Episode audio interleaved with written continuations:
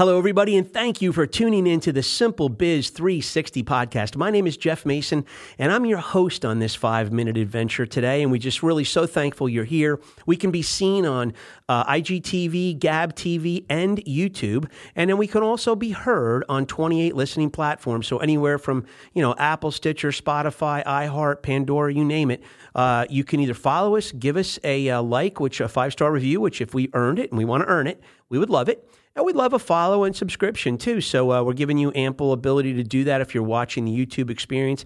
And what we do is we just lay some things out in this short um, five minutes that you can take back and think about and, and consider plugging it into your business. And today we're going to focus on something that, I mean, I don't, I can't imagine a more appropriate time in our life than right now in 2023 to think about this, and that is delivering sincere apologies. They are, there are so many um, blame shifters out there. There are so many businesses, so many business operators that just do not um, accept accountability for what they've done wrong, what they've uh, their errors, and it's refreshing. And it's how, how weird is this to say? It's actually refreshing to buyers to find someone who says, you know what, hey, that was my bad. I did that. I screwed up. You know, I'll cover the costs on fixing it, but I, that was totally my fault. And when it when it is our fault there's no better mentor to follow than what Dale Carnegie says. And I have to give him all the credit for this because I've been following it since the mid 80s. And it simply says admit it, admit your mistake quickly and with emphasis. So not only do we admit it and accept fault for it and raise our hand and say, that was my bad, I'm sorry, but we do it quickly. We don't let this languish. We don't wait for the customer to do, do, do, you know, do a mission impossible that they find out it was me or they, you know, if it's us, boom, let's just square it away.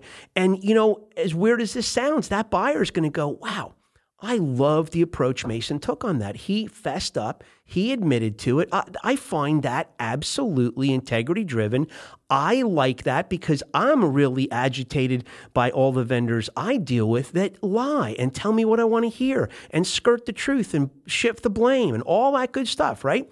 So we just admit it, we do it fast, and we do it with emphasis. We say, That was absolutely my bad. I wanted to get that out front before this got any further away. And, and you know, I, I was the one that never took your email and entered the order off of it. So it is, you know, I'm to blame. So now let's figure out how we can do this. Maybe I can, you know, I can pay for getting it uh, expedited to you. So I'll pay for overnight shipping. It won't charge you for that, you know, and on and on and on. Now you work out your remedy to it. But, you know, that's the way you do it. Blame shifters.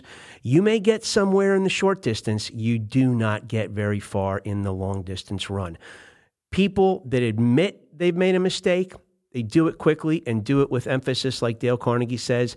Those people stick around for the long haul. So, thank you for uh, watching the show today and listening to the show. And we always end with just a little segment, a little rock and roll segment. Now, we don't play the song. So, those of you listening to this, you have to go into the show notes because we don't play this song but the actual link to the YouTube video of the song appears. But we like to call it out and just like to hang a little rock and roll uh, gem out there at the end of our show. So today, Johnny Winter. Johnny and Edgar Winter, Beaumont, Texas. Yes, yes. They uh, came from there and they were blues guitarists. They were phenomenal guitarists.